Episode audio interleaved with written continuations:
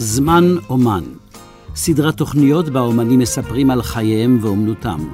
עורכים תמר אראל ויוסי גרבר.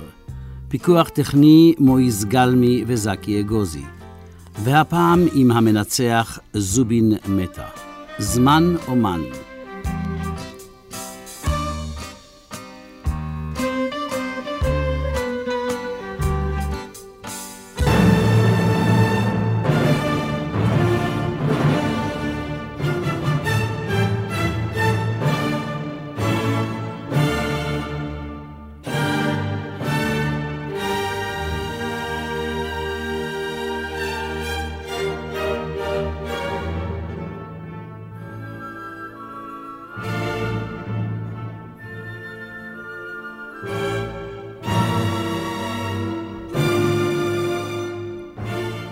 פתחנו בסימפוניה התשיעית של בטהובן בביצוע התזמורת הפילהרמונית הישראלית בניצוחו של זובין מטה.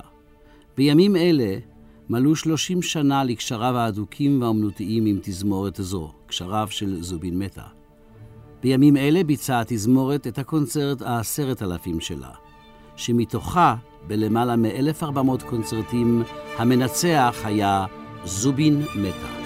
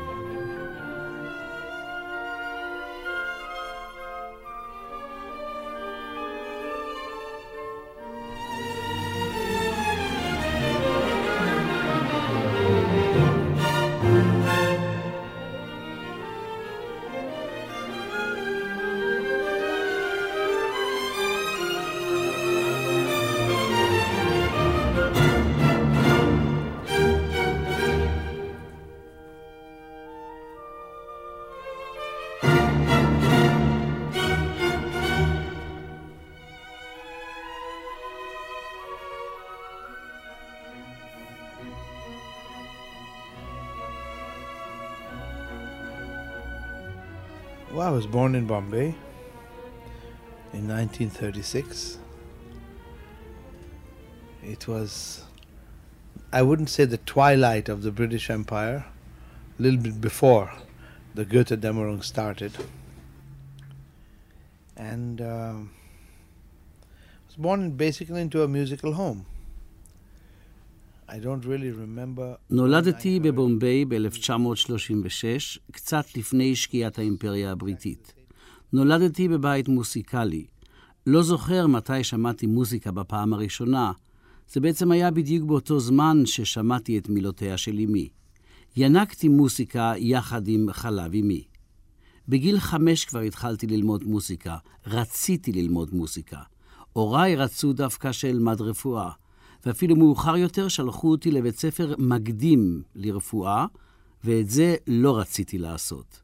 אבל הרפואה זה מקצוע מאוד רצוי בבית הודי בורגני רגיל. It's like the, the Jewish grandmother is the yes, same. The same. It asks, how old are your two grandsons? She says, well, the doctor is five and the lawyer is seven. זה בדיוק כמו הסבתא היהודיה ששואלים אותה בני כמה שני הנכדים שלך, ובכן היא אומרת, הרופא הוא בן חמש, והעורך דין הוא בן שבע. והוא ממשיך. התחלתי לנגן בפסנתר בגיל חמש, ואחר כך למדתי באותו זמן גם כינור, אבל לא לזמן רב. צריך לזכור שאבי היה כנר. הוא ייסד את התזמורת הסימפונית בבומביי, ואחר כך הוא נסע ללמוד לחמש שנים לארצות הברית. לכן הפסקתי את לימודי הכינור שלי והמשכתי בלימודי הפסנתר. למדתי תיאוריה, מוסיקה וכדומה. אחר כך בגיל שמונה עשרה נסעתי לווינה. זה היה ב-אלף תשע מאות חמישים וארבע. I had a cousin who was studying piano in Vienna. In Vienna. And uh, when he heard that I had left my medical studies for music, he wrote to me and said, look, this is the place to come. היה לי שם בן דוד שלמד פסנתר בווינה. כשהוא שמע שעזבתי את לימודי הרפואה למען המוסיקה, הוא כתב לי, וינה זה המקום שאליו אתה צריך להגיע. הוריי שלחו אותי לשם באומץ לב, משום שידעו שיש בן דוד שמשגיח עליי שם. בווינה למדתי גם בס, משום שרציתי להתקבל לתזמורת מה שיותר מהר. רציתי להיות חלק מהמכונה הזאת הנקראת תזמורת. No, but I want, I wanted to be one little screw in the big machine. Yes, that's that's I wanted very... I, I wanted to learn my profession also from that point of view. And did I did. אני רציתי להיות בורג קטן בתזמורת גדולה. כבר אז ידעתי שאני אהיה מנצח, ובגיל צעיר מאוד ידעתי שאני רוצה להיות מנצח. לאבי היה אוסף גדול מאוד של תקליטים. אני הייתי מנגן את התקליטים האלה בדביקות. אהבתי את זה. הייתי אי בודד בפני עצמו. I mean, my mother loved it and my brother loved it, but they weren't putting on the records every single day. אמי ואחי אהבו את התקליטים, אבל הם לא ניגנו אותם את התקליטים כל יום. אני כל יום ניגנתי תקליטים. אף אחד מחבריי לא אהב מוזיקה. ובחמש השנים שאבי היה בארצות הברית, שמעתי מוסיקה שאני ניגנתי בתקליטים או שניגנתי על הפסנתר. הייתי בן תשע אז, וכשאבי חזר הייתי כבר בן ארבע עשרה. ובשנים אלה אני מילאתי את חיי במוסיקת תקליטים שישבתי ושמעתי בבית. הקשבתי לכל הרפרטואר הסימפוני הקלאסי. וכשאני הגעתי לווינה, הכרתי את רוב המוסיקה שצריך הייתי להכיר, אבל רק בשמיעה. למדתי בווינה באופן יסודי, והלכתי להרבה מאוד חזרות של המנצחים הגדולים. למדתי מלראות אותם בעבודתם ומלהאזין לפילהרמונית של וינה. קריין, בום, and Kripps. They were the three house conductors of Vienna. They did everything. I sang in the choir. I played in whatever orchestra I could. I played masses in churches on Sunday. The other day I was talking to Teddy Kollek, mm-hmm, which is a great friend of yours. Yeah, and because he just recently went back to Vienna. As the, he's Viennese, yeah, isn't he? Yes. He, as the hometown boy who made good outside, mm-hmm. They gave him a great reception. And when I went to Vienna in January, I read about the fact that Teddy was already there. So I asked him, I said, where did you live? So he told me in this district. I said, where exactly did you live in? So he told me the name of the road. I said, my God, that was next to the Rokhuskirche, uh, the, the Rokhuskirche church, the church, where I played on Sundays. קריין, בהם וקריפס היו שלושת המנצחים שהיו אז מנצחי הבית של הפילהרמונית של וינה. מהם למדתי הרבה. עשיתי הכל. שרתי במקהלה, ניגנתי בכל תזמורת שיכולתי, ניגנתי בטקסים דתיים, ניגנתי בכנסיות וגם שרתי בכנסיות ביום ראשון. דיברתי עם טדי קולק לפני כמה ימים. הוא חזר לוינה לביקור. וינה היא הולדתו, צריך לזכור, של טדי קולק. ובכן, הילד מווינה, אומר זובין מטה, הילד מווינה שהצליח בחוץ לארץ, טדי, חוזר לביקור בעיר הולדתו וינה. שאלתי אותו למקום מגוריו כשהיה ילד, ואז הוא אמר לי את שם הרחוב, והנה הסתבר שברחוב שבו הוא התגורר, שם, באותו רחוב, באותה כנסייה ששם, אני ניגנתי וגב בימי ראשון. באשר לקשריו עם קריין, סיפר זובין מטה שהוא העריץ אותו כמוסיקאי, תמיד העריץ אותו, אבל אף פעם לא היה איתו בקשרים אדוקים. גם אף פעם לא התקרב אליו באופן מיוחד. הוא גם לא ניסה להזמין אותו לישראל. מעולם, אומר זובין מטה, לא ביקשתי ממנו שום טובה. ביקשתי ממנו כן עצות מוסיקליות, והוא עזר לי בעצות בניצוחים על אופרות מסוימות. על סיכויים של ביקור בישראל, אמר לי פעם קריין. He says, what's the use of even trying? Because if one person throws a stone at me, uh, it will be on the front pages and nobody benefits from that. He never really denied or He, by the way, I mean, to do him justice, he's one of the few Nazis who always said, yes, I was a member of the party. A lot of his colleagues refused that. למה לי לנסות לבוא לישראל? מספיק שאבן אחת תיזרק עליי, וזה יעשה כותרות בעיתונות העולמית, ואף אחד לא יצא נזכר מזה. ומעולם לא הכחיש שהיה חבר במפלגה הנאצית. עמיתים רבים שלו התכחשו אפילו לזה, מוסיף זובין מטה. ב-אלף תשע מאות חמישים ושמונה, הוא ממשיך, זובין מטה, השתתפתי בתחרות מנצחים בליברפול. ויליאם שטיינברג היה השופט. הוא העניק לי פרס ראשון. הפרס היה להיות עוזר למנצח התזמורות של ליברפול לעונה אחת. אלף תשע מאות חמישים ושמונה חמישים ותשע הייתי עוזרו של המנצח ג'ון פריצ'רד. משרה שלא אהבתי במיוחד. Well, he was just not a good boss, let's say. I, I learned practically nothing from him. Not that there was nothing to learn, because I wouldn't say it otherwise mm-hmm. in public. But he took no interest in me. He never ever came to a rehearsal of mine to advise me. I needed help in those days. He never came to a concert of mine. He made my programs. And for me in those days, everything I conducted was for the first time. So it was all a very difficult program. And he would give me one rehearsal for it. הוא לא היה בוס טוב. למדתי ממנו כלום. לא שאי אפשר היה ללמוד ממנו, הכוונה לג'ון פריצ'רד, אבל הוא פשוט לא התעניין בי. הוא מעולם לא בא לחזרות שלי, הוא לא ייעץ לי, ואני זקוק אז הייתי לעזרה באותם הימים. הוא מעולם לא בא לקונצרט שלי. הוא זה שהתווה תוכניות הקונצרטים שלי, אבל הוא הקציב לי תמיד חזרה אחת לקונצרט. לדוגמה, הקונצרט הראשון עם הפילהרמונית המלכותית של ליברפול, היה, ברפרטואר היה כוחו של גורל, האוברטורה, הדג'טו מתוך החמישית של מאלר, של גלזונוב קונצרט לפסנתר, ואחרי ההפסקה הפתטית של צ'ייקובסקי. ולכל זה הייתה לי חזרה אחת בלבד. אפילו היום לא הייתי מסוגל לעשות זאת בחזרה אחת בלבד. זה פשוט היה מצידו סדיסטי. זובין מטה מספר לנו שבאירופה הוא היה בעצם מיעוט הודי. הייתי מיעוט, הוא אומר, אבל לא מיעוט שהיה נרדף. אף פעם לא הייתה אפליה דתית נגדנו, ההודים. בהודו, הוא אומר, לעומת זאת, כל הדתות צוחקות אחת מהשנייה. שאלתי אותו, לאיזו דת הוא בעצם משתייך? Zarathustra is the prophet. Zarathustra. Is the old Persian religion. It's Persian, yes. Yeah. It is the religion of the Persian Empire. The religion of Ahasuerus, the religion of Korosh. Uh, so you are connected to yes. Israel to, in, in historical roots as well. Yeah, well, Korosh financed the building of the second temple of Jerusalem. זרטוסטרה, זוהי דת פרסית עתיקה, הדת של האימפריה הפרסית, דתו של אחשוורוש, דתו של קורש. ובכן, מוסיף אני, אתה קשור לישראל בשורשים היסטוריים, וזובין מטה עונה, קורש מימן את בניית הבית השני בירושלים. וזובין מטה ממשיך לספר על הצורה האיומה שבה התנהגו אליו בליברפול, דבר שלימד אותו להתייחס לעוזרים שלו באצילות ובכבוד.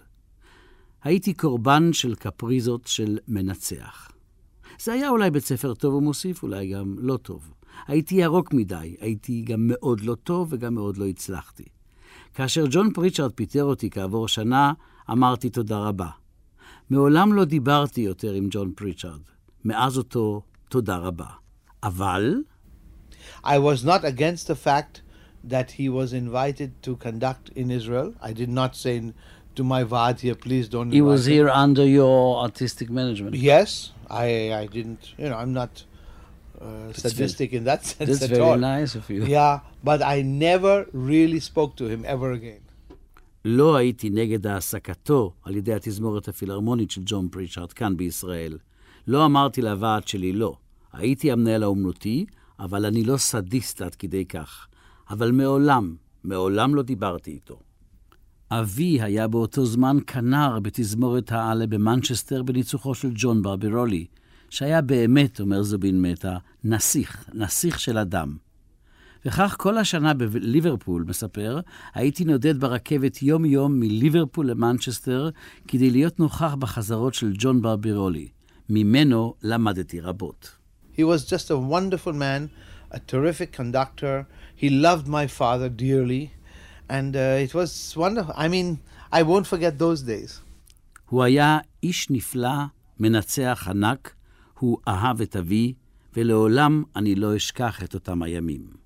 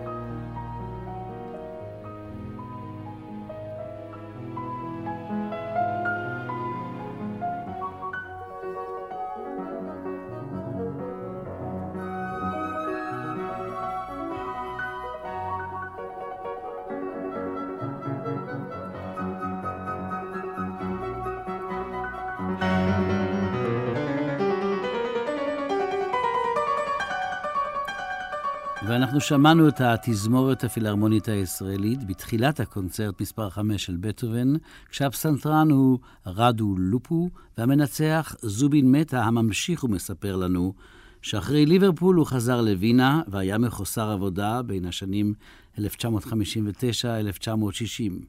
הוא מספר, היו לי כמה קונצרטים פה ושם באירופה, אבל בעצם לא עבדתי. ואז פניתי לפילהרמונית של לוס אנג'לס, למשרת עוזרו של ג'ורג' שולטי. רציתי להיבחן על המשרה הזו, ואפילו התקבלתי לבחינה. ואז איגור מרקביץ' חלה במונטריאול, שם שמעו עליי, אמרו שהצלחתי פה ושם באירופה, והזמינו אותי במקומו לנצח. ואני חשבתי זה טוב, אני אהיה במונטריאול, בדרכי לבחינה בלוס אנג'לס. אבל אחרי הקונצרט במונטריאול, ההנהלה הציעה לי להיות מנהל מוסיקלי של הפילהרמונית של מונטריאול. ואני כבר הייתי צריך להופיע בבחינה בפני שולטי. ובכן, בכל זאת הלכתי לבחינה, הצלחתי, ושולטי אז הציע לי להיות עוזרו בפילהרמונית של לוס אנג'לס. So when he offered me the job, I had to say no. I said no, because last night I was offered a music directorship, and I can't be a music director in Montreal and assistant in Los Angeles. Das geht nicht. ואז הייתי צריך לומר לא. אמרתי לא משום שערב קודם לכן הציעו לי משרת מנהל אומנותי במונטריאול, ואי אפשר להיות גם פה וגם שם. ואז הוא הוסיף ביידיש, זה גייטנישט, זה לא הולך. עזבתי את לוס אנג'לס בלי המשרה שם, כשמונטריאול באופק בעוד תשעה חודשים. לכן חזרתי לווינה לזמן זה, שם היו אשתי והילדים. ואז לפתע קיבלתי מברק מהפילהרמונית של לוס אנג'לס, שפריץ ריינר ביטל קונצרט, ומאחר שהם ראו אותי ושמעו אותי בבחינה, הם ביקשו שאני אמלא את מקומו. וכך נסעתי ללוס אנג'לס לשלושה שבועות. התוכנית הייתה מאוד נועזת, ומאוד הצלחתי בה. כששאלתי אותו אם הוא לא פחד, ענה לי. Uh, no, uh, the younger I was, the more chutzpah I had. I don't have it today. I mean, I did Don Quixote of Strauss, Beethoven seven. In L A. Yes. Weber in six pieces. Petrushka. Uh, Schumann fourth. All this one week after the other for the first time. לא. ככל שהייתי צעיר יותר, הייתי חוצפן יותר. ניצחתי על דון קישוט של שטראוס, בטהובן השביעית, ובר שישה קטעים, פטרושקה של סטרווינסקי, שומן הרביעית, וכל זה שבוע אחר שבוע בפעם הראשונה. וכך בסיכומו של דבר, שנים עשר שבועות הייתי אסיסטנט במונטריאול, ולוס אנג'לס הציעו לי שמונה שבועות של קונצרטים שם כמנצח משנה. וזה מאוד מצא חן בעיניי. הם גם הודיעו לי שמר שולטי בלוס אנג'לס אישר זאת, ואני שמחתי. ואז חזרתי שוב לווינה. ושם נודע לי דווקא מעתי מגזין, בוקר אחד כאשר קראתי שם, שמר שולטי התפטר מתזמורת לוס אנג'לס, משום שקבעו שאני אהיה מנצח משנה. דבר שהוא, שולטי, מתנגד לו, מאחר וכל זה נעשה ללא הסכמתו.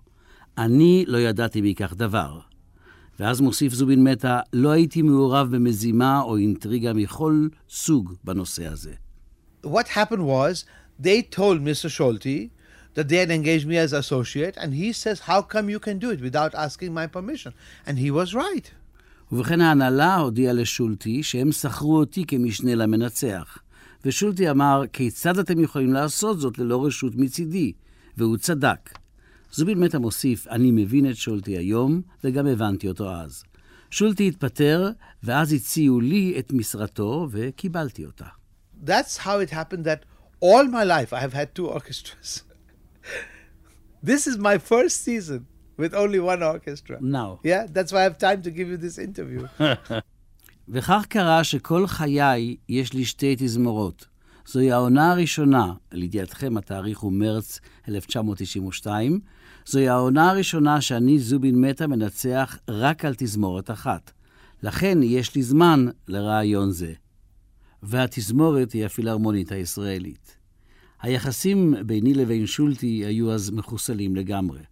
אבל כיום אנחנו חברים הצוחקים על התקרית של אז. עד אלף תשע מאות שישים ושבע הייתי מנהל במונטריאול וגם בלוס אנג'לס. From nineteen sixty-one, the whole Israeli collection connection started growing, and by sixty-nine, I was asked to be music director here. How did the Israeli connection started? How did it all start? Also by substitution. Uh, I came here to substitute for Ormandy. And uh, I don't think that my first concerts were very good here, from my point of view. Uh, the orchestra was just loving. It was just wonderful. I mean, I still remember those old, experienced Central European faces. They're not here anymore. No. I miss them very much. Uh, th those are the faces I grew up with. Those are the eyes I grew up with. I'm getting used to a whole new set of eyes now. And they are marvelous players. Uh, on a technical level, they are much more superior. When? Today. Today. Oh, you can't compare. Yeah, but it's in any field, technically. משנת אלף תשע מאות שישים ואחת מתחיל הקשר עם ישראל. ב-אלף תשע מאות שישים ותשע התמניתי למנהל מוסיקלי בפילהרמונית בישראל. גם הקשר עם ישראל התחיל כממלא מקום. הגעתי לנצח במקומו של יוג'ין אורמנדי. אני לא חושב שהקונצרטים הראשונים שלי היו טובים, בכל אופן מנקודת מבט שלי. התזמורת הייתה מלאת אהבה, התזמורת הייתה נפלאה. אני עדיין זוכר את הפנים הנפלאות והמנוסות של יוצאי מזרח אירופה, והם חסרים לי מאוד. אלה הפנים שאיתם גדלתי, עם העיניים האלה גדלתי. עכשיו אני מתרגל למבטים חדשים. הם נגנים נפלאים מהבחינה הטכנית. הם גם טובים יותר מקודמיהם. אבל יש יותר מטכניקה באומנות, והם עדיין מושפעים מהעבר. נשאר לנו עוד הרבה מהמוסיקאים המסורתיים הוותיקים, ואלה משפיעים על המוסיקאים החדשים. וכך זה קורה כל הזמן. כשהגעתי לראשונה, לא חשבתי שיהיה לי קשר כה חזק וכה חשוב עם התזמורת ועם ישראל כפי שיש לי היום. באתי לישראל בגלל המוניטין של התזמורת הפילהרמונית הישראלית, ושמחתי מאוד לקבל את ההזמנה. חזרתי אז על אותה תוכנית שלוש עשרה פעמים, וזה המון. הצלחתי מאוד, ההצלחה הייתה גדולה, וקראו לי שוב לנצח ב-אלף תשע מאות שישים ושלוש. ומאז הייתי מגיע לישראל כל שנתיים כמנצח אורח. And in nineteen sixty-six, the real connection started in that Giulini canceled a tour with the I P O in Australia. Mm-hmm. And they asked me if I could do the tour in conjunction with Antal Dorati. And I said yes. And it was that tour of Australia and New Zealand that I got to really know the orchestra. I did many programs with them. We don't take as many programs on tour today. ב-אלף תשע מאות שישים ושש התחיל הקשר האמיתי שלי עם התזמורת הישראלית. ג'וליני ביטל מסע עם התזמורת באוסטרליה, וביקשו ממני לשתף פעולה בסיור זה עם אנטול דורטי. ואני אמרתי כן. וסיור זה של אוסטרליה וניו זילנד, שבו למדתי להכיר את התזמורת, ששם ביצענו המון תוכניות, סיור זה קבע, קבע בעצם את היחסים שלי עם התזמורת. אגב, התוכניות שלקחנו איתנו היו רבות, דבר שלא נהוג היום לעשותו. הסיור היה מוצלח מאוד, וזה, זה בעצם חתם את יחסיי הטובים, המצוינים, עם התזמורת. במאי אלף תשע מאות שישים ושבע, לפני מלחמת ששת הימים, כשאחד המנצחים ברח מהארץ בגלל המתח לפני המלחמה, ואני אז הופעתי בפסטיבל של קזלס, אמרתי לאנשי הפסטיבל, הפילהרמונית יושבת בישראל, ואין מי שינצח עליהם. אני עוזב את הפסטיבל, אני נוסע לישראל. וכך נוצר הקשר החזק שלי עם ישראל ועם התזמורת.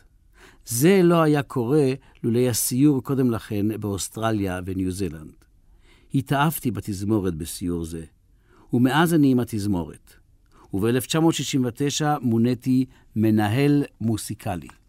ויחד עם ישראל המשכתי לשרת במשרתי בלוס אנג'לס, ואחר כך ב-אלף תשע מאות שבעים ושמונה התמניתי למנהל בניו יורק, של הפילהרמונית בניו יורק, שם סיימתי לפני שנה, וכמובן שכל הזמן אני בין המקומות האלה ותל אביב. והיום אני איש חופשי, רק עם התזמורת בישראל. וכך אני שואל אותו, אחרי שלושים שנה של קשר עם התזמורת עם ישראל, אתה יוצא לחופשה ללא תשלום? Yeah, but that's not the after tomorrow. My sabbatical I would like in ninety-three ninety-four. So it's... You consider it as a sabbatical, yes? Oh, yeah. Because, I mean, there are a lot of speculation in the newspapers when you read them. Yeah, well... Because before uh, coming to talk to you, I read all kind of articles, and they've got all kind of speculations. Yeah, no, it is a sabbatical. In the year ninety-three ninety-four, I already am planning tours and concerts in ninety-four ninety-five. זה לא יקרה מחר, זה יהיה ב-אלף תשע מאות תשעים ושלוש תשעים וארבע, וזו שנת שבתון. אתה מתייחס לזה כשנת שבתון, שאלתי אותו, מאחר והעיתונות רואה זאת אחרת. לא עונה זובין מטה, זו שנת שבתון. אלף תשע מאות תשעים וארבע עד אלף תשע מאות תשעים וחמש, לשנים האלה, אני כבר מתכנן סיורים עם הפילהרמונית. בשנת השבתון ומוסיף יהיו רק מנצחים אורחים, כאשר אני שומר על קשר הדוק עם התזמורת. היכן שלא אהיה. אני אמשיך להיות גם המנהל המוסיקלי. אני לא יכול להתגרש מהתזמורת, וגם לא מהעניינים שלה.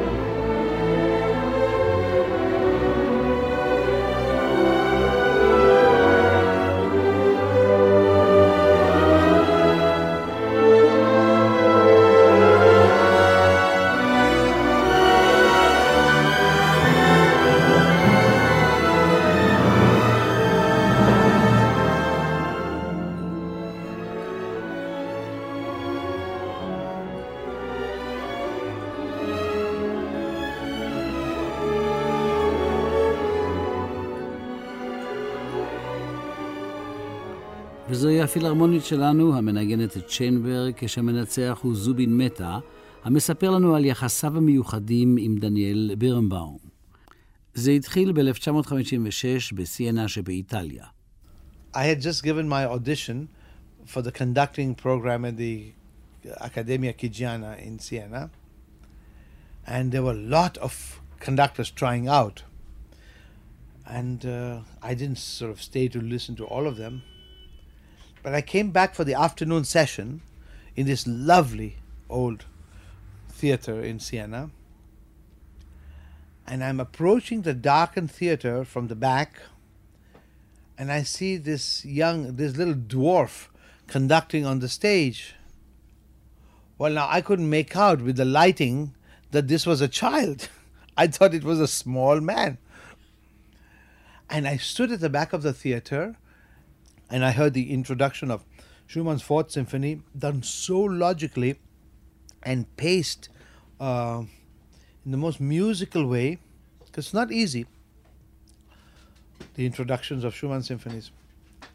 And so I approached the, the podium, and then I see this little kid, and I couldn't believe it. So of course... Uh, How old he, were you then? I was, this was nineteen fifty-six, I was twenty. twenty, yeah. So we became immediately... אני נבחנתי כמנצח לאקדמיה בסיינה, ושם שמעתי מנצחים חדשים. ובכן נכנסתי לתיאטרון החשוך והנפלא, ואני פתאום רואה על הבמה עומד גמד ומנצח. אני בגלל החושך לא יכולתי להבחין שזה ילד קטן. חשבתי אולי איזה איש קטן עומד שם. עמדתי בסוף התיאטרון ושמעתי את הסימפוניה של שומן, מנוגנת בהיגיון נפלא, בקצב נכון ונהדר, וכל זה לא היה קל. ניגשתי לבמה ולהפתעתי ראיתי ילד קטן, ולא האמנתי. אני הייתי אז בן עשרים, וכך דניאל ברנבאום הילד ואני הפכנו לחברים. והוריו ממש היו יעלומים או אבנים טובות, כפי שהוא מכנה אותם בשבילי. הוריו אימצו אותי ואני הייתי איתם כל הזמן. כאילו שהיה להם עוד בן. ומאז אנחנו חברים טובים מאוד. בהמשך השיחה סיפר לנו זובין מטה שהמלחין האהוב עליו ביותר הוא מוצרט. אותו הוא אומר, אני אוהב יותר מכולם.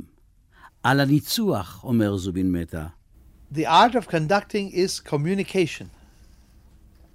Every conductor formulates his or her way of communicating with one hundred people. There's no two people who have the same handwriting, and there are no two conductors who communicate the same way. אומנות הניצוח היא קשר. כל מנצח מכתיב או יוצר את צורת הקשר שלו עם מאה איש.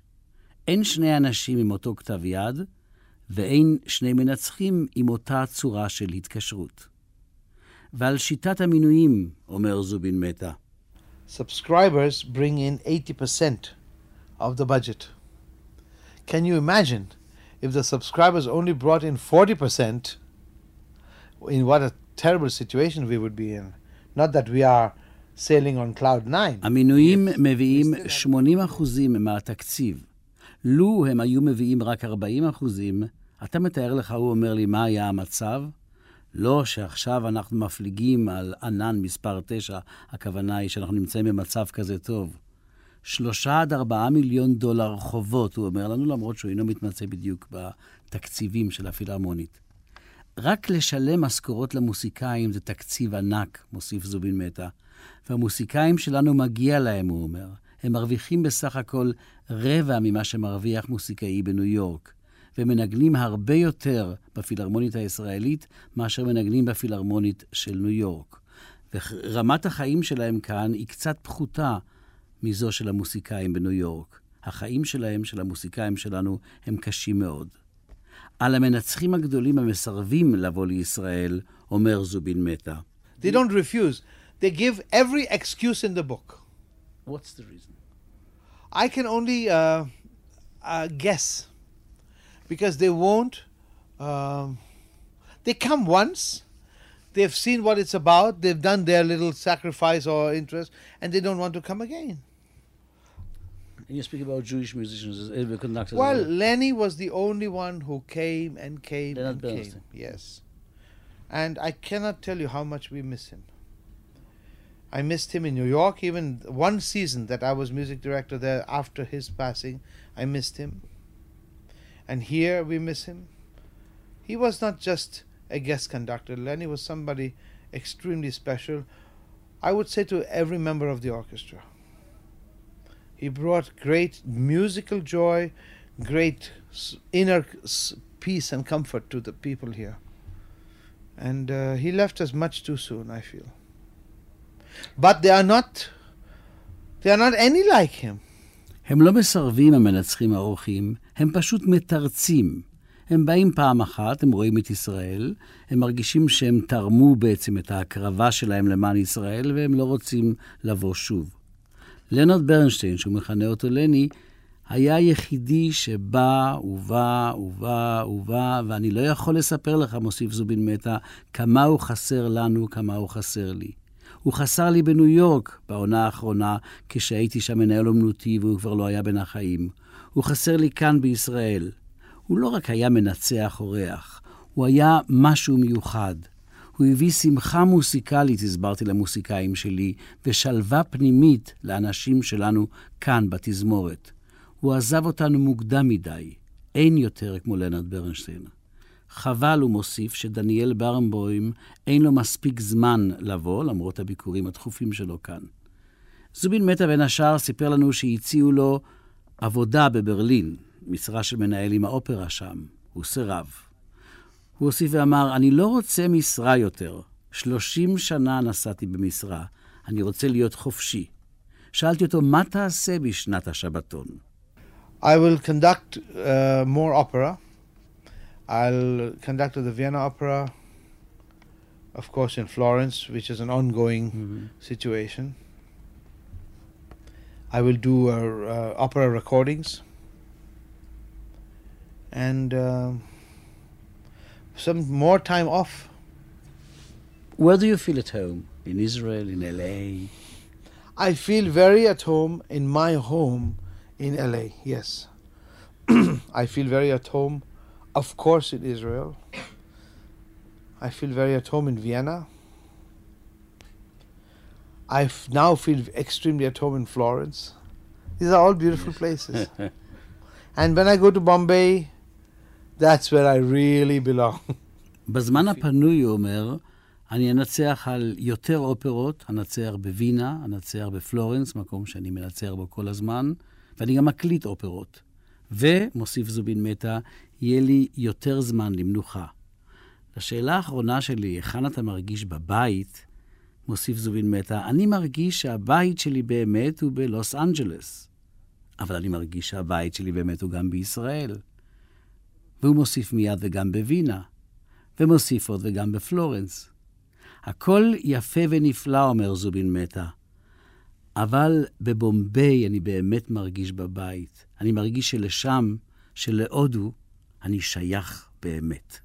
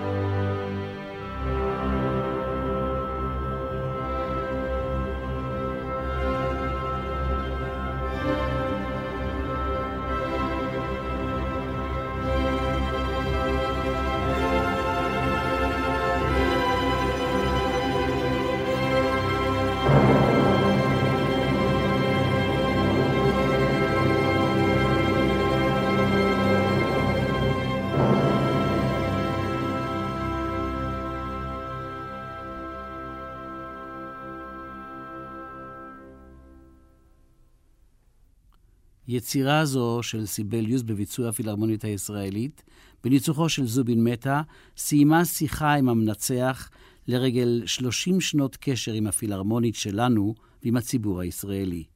תודה רבה לזובין מטה על שהעניק לנו רעיון זה בהיכל התרבות בין הקלטה לקונצרט.